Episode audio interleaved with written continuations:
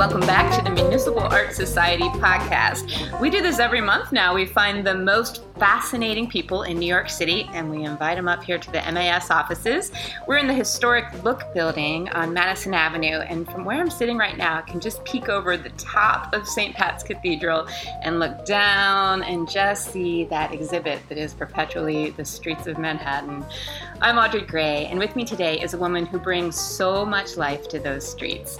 She's historian, activist, performance artist Lulu Lolo, also known as the Fabulous Lulu, and believe me, known as many other personas too. You may have seen her lately on 14th Street in resplendent armor as Joan of Arc. She's got a really good reason for doing that, and we're going to hear all about it. In her performance art and her more formal one woman plays, Lulu takes on a whole host of historical characters. In fact, I think she's probably one of the liveliest interpreters and guardians of New York City history that we have right now. Lulu, welcome. Thanks for coming in. Oh, thank you so much, Audrey. Thank you for inviting me. So, why are you dressed up in armor on 14th Street? Uh, I wanted to highlight the lack of monuments to women in New York City. Uh, there are only five monuments to women, uh, one of uh, one of which is Joan of Arc, and uh, I started. Who wasn't a New Yorker at all, right? Yeah, uh, that's true.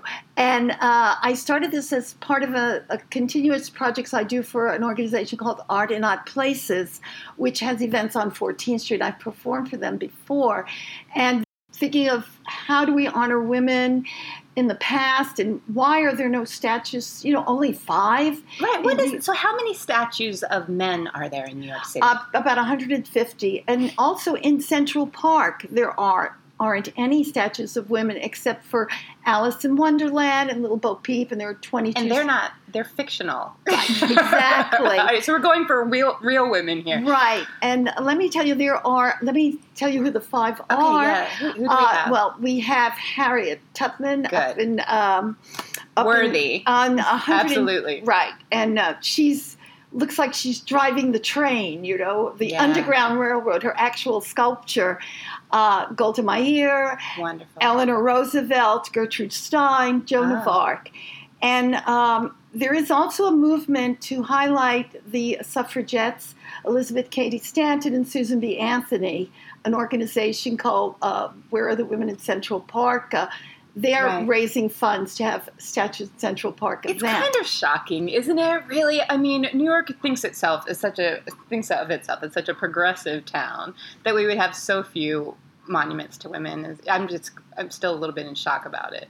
Well, mainly whenever you see any statue uh, in New York, a monument of a woman, it's an allegorical figure. Yes, And that's also an interesting story. the spirit of whatever commerce or the spirit of yes, yes, Uh, capitalism right, in this see. town. And that uh, the model, unbelievable, is often the same model for all of these monuments. Uh, Audrey Munson, who uh, had a really troubled life, but she, when she first started out, she was the model of choice. She was called Miss Manhattan.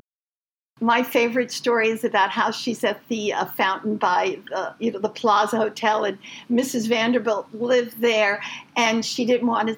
Her bedroom window faced uh, Audrey Munson's uh, bare buttocks, and she didn't want to see that, so she had to change her bedroom around. Uh, she's also uh, in the Upper West Side in the beautiful uh, Straus Memorial to the Straus family, who Right. the husband and wife who died in the uh, Titanic. It reminds me of the story of the Bethesda fountain, um, the one in Central Park. That the woman who's the angel on top of that was just on the. I mean, I'd heard that maybe one of our listeners will know better, but she was just walking around downtown, just you know, not a very wealthy woman, and someone saw her and said, "She's the she's my angel."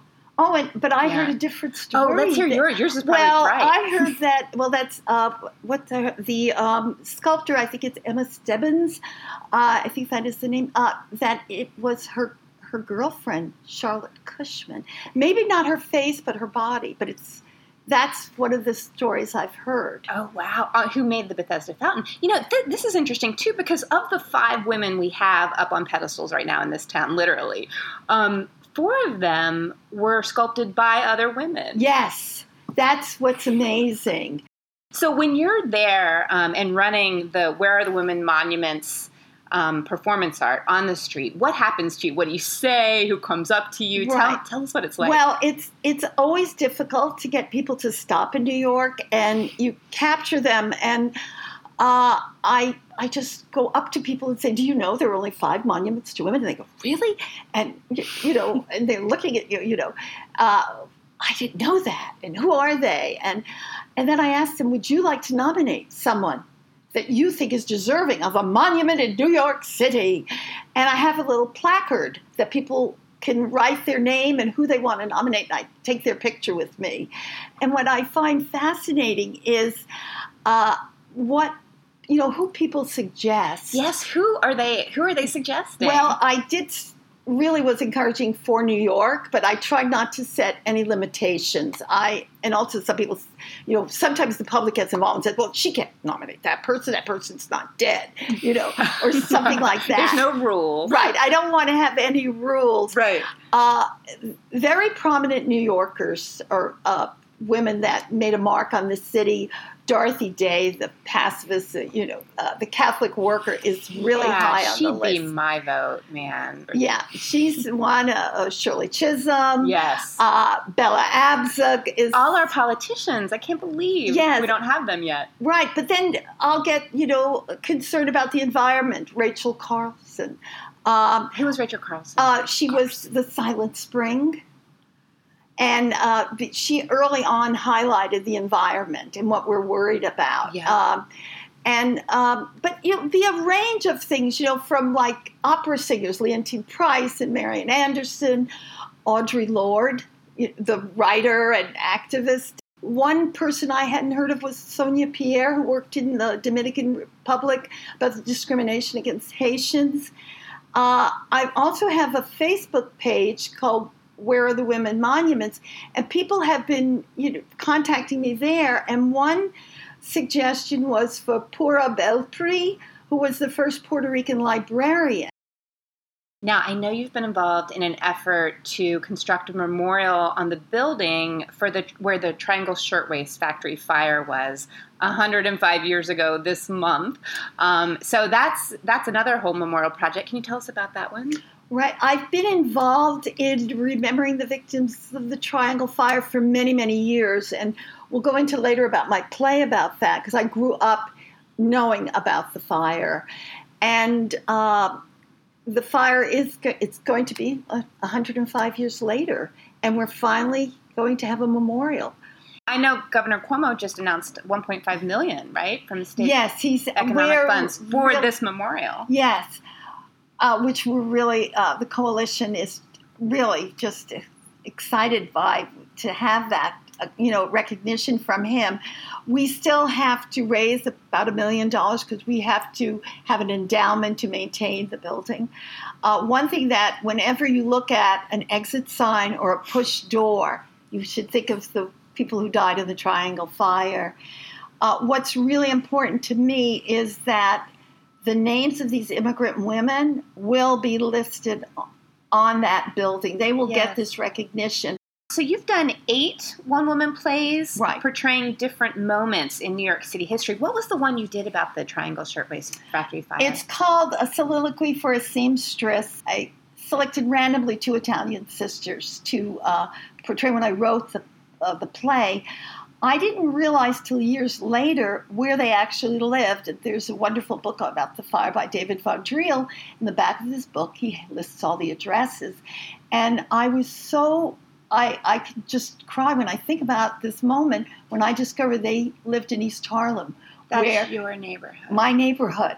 And Wow. uh, when I did this play on the street for the commemoration, I went to their site, which I do every year. I go to that spot where they lived, which is now the 25th precinct.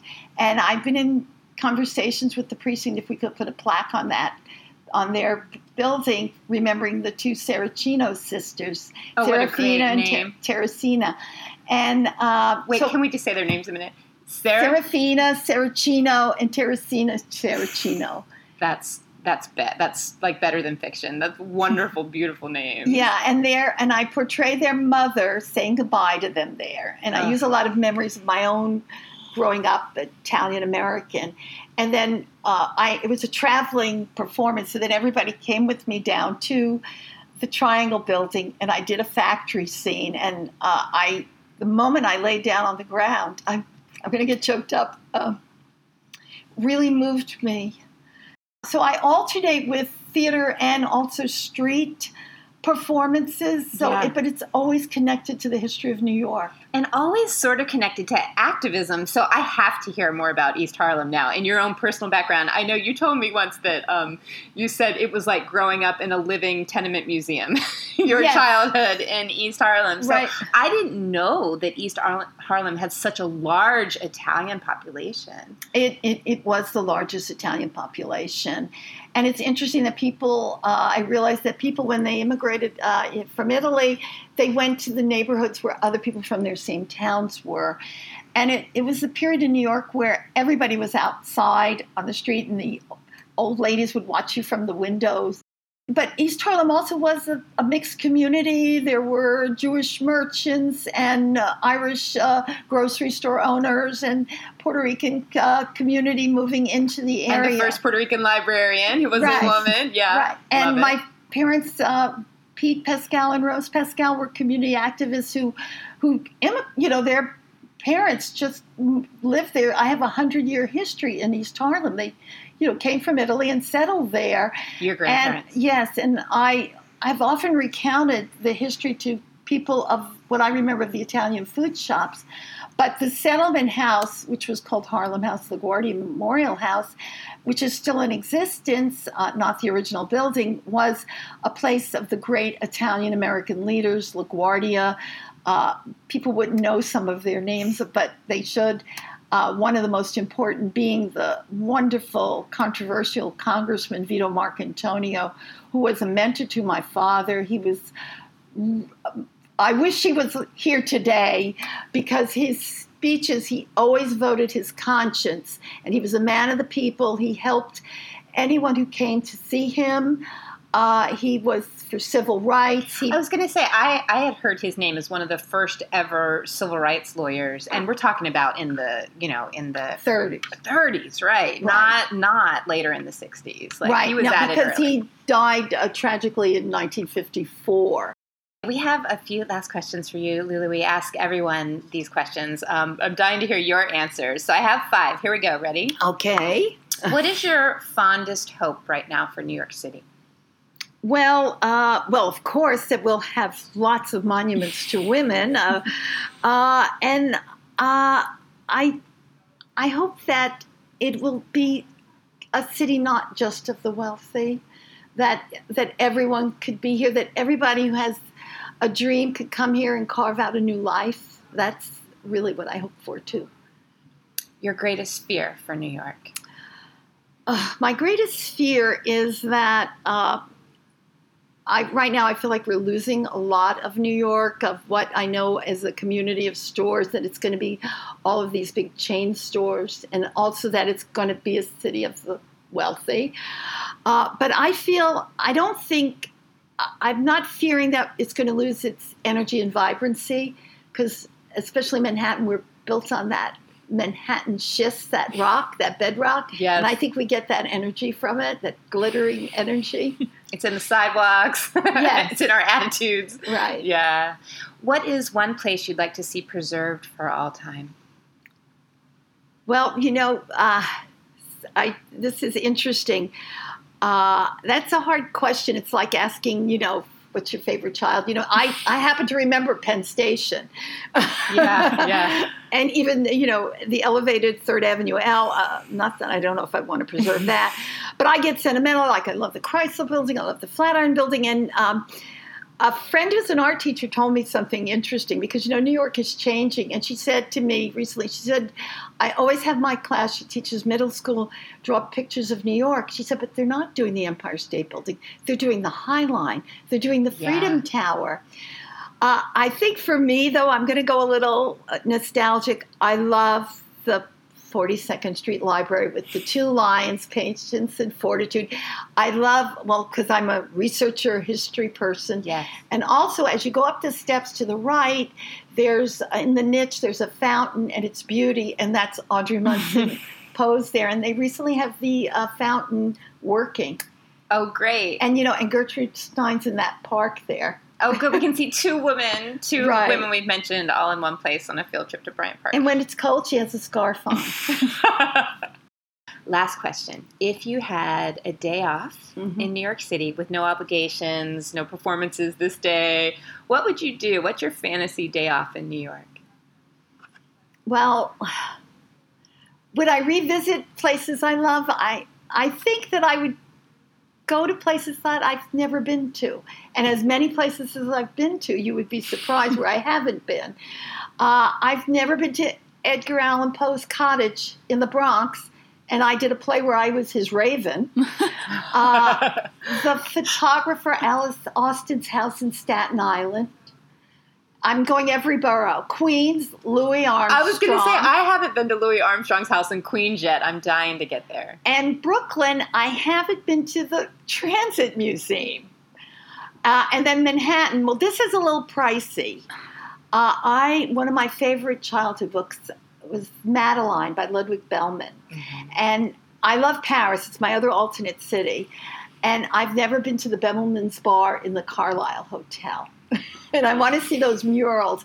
In fact, I want I love the murals in certain restaurants and bars, like in St. Regis. There's another, uh, so I want to go there. I haven't been there. Oh, I feel like you should do that soon. Do that in Women's History, but get there this month. Right, I think I'll do it in April for my birthday. Love it, love it. Well, thank you so much, Lulu, for your time and sharing stories with us today. It was perfect timing to come. Thank you for having me. I enjoyed it. And you can always find out more about Lulu and her many projects. She always has something new cooking. Um, her website is lululolo.com, L U L U L O L O.com. And tell me the name of your Facebook page again so people It's. Where Are the Women Monuments. Where are the women monuments? So search for that on Facebook and you'll Right, see. and also Lulu Lolo Productions is on Facebook also. terrific. And you can also always learn more about the Municipal Art Society. We're at mas.org. That's your gateway to getting involved with New York City history, preservation, and planning. mas.org. I'm Audrey Gray. Thanks so much for listening. We'll do it again soon.